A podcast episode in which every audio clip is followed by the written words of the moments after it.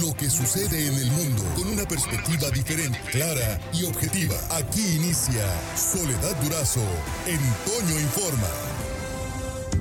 Soledad Durazo en Informa. Vamos al tema de la semana. Enfermeros engañados buscaban su nivelación académica. Ahora hasta demandas han tenido que enfrentar. Esta semana le vamos a presentar el caso de un grupo de enfermeros y enfermeras de Sonora que se sometieron a un programa de actualización que les llevaría a obtener su licenciatura y con ello mejorar su condición laboral. Pero no, no ha sido así. Todo lo contrario. Hasta algunas demandas han tenido que enfrentar porque les, entreguen, les entregaron títulos apócrifos. ¿Habrá respuesta para ellos?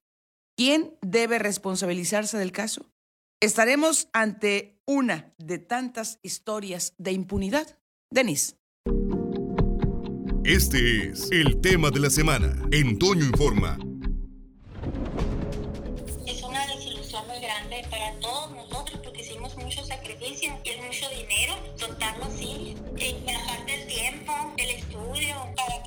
para que sea un engaño. Entonces, no, o sea, no lo puedo creer. Es la voz de una de las más de 150 enfermeras y enfermeros que después de cursar y pagar un programa de nivelación académica para obtener la licenciatura en enfermería, se han percatado del fraude del que fueron objeto y que por lo mismo, sin deberla ni temerla, algunos han tenido que enfrentar procesos jurídicos y han sido requeridos por la Fiscalía Anticorrupción. El caso tiene sus antecedentes en el Acuerdo 286, en el que la Secretaría de Educación Pública acepta, posterior a un programa de nivelación académica ofrecido por algún colegio de profesionistas, y da reconocimiento académico a quien demuestre habilidades obtenidas en la práctica o de forma autodidacta. Apegados a ese acuerdo, en octubre del año 2017, un grupo de 150 personas que se dedica a trabajos de enfermería en diversas instancias del estado de Sonora empezó lo que se suponía era un programa académico que después de 10 meses les acreditaría grado de licenciatura en enfermería. La realidad es que desde el año 2016, el acuerdo 286 no contempla la nivelación para personal relacionado con el sector salud. Todo iba aparentemente bien hasta que empezaron a surgir hechos que sugerían que los participantes en dicha nivelación académica habrían sido víctimas de fraude porque oficialmente el programa no ha sido reconocido. En oficio de la Coordinación General de Registro, Certificación y Servicios a Profesionistas de fecha 19 de junio del 2020, se precisa que no existe registro del citado curso. En pocas palabras, oficialmente el programa cursado por 150 enfermeros y enfermeras de Sonora del 28 de octubre del 2017 al 9 de junio de 2018 se esfumó. No quedó registrado a pesar del tiempo, el dinero y las aspiraciones invertidas. Pese a la ceremonia de graduación, la misa, la entrega de certificados y en algunos casos hasta títulos que resultaron ser apócrifos.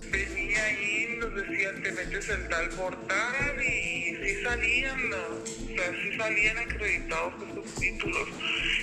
Más por eso nosotros nos confiamos, pues porque todavía nos metían al internet, ahí salían nuestros títulos y que estaba en proceso la cédula. El portal desapareció.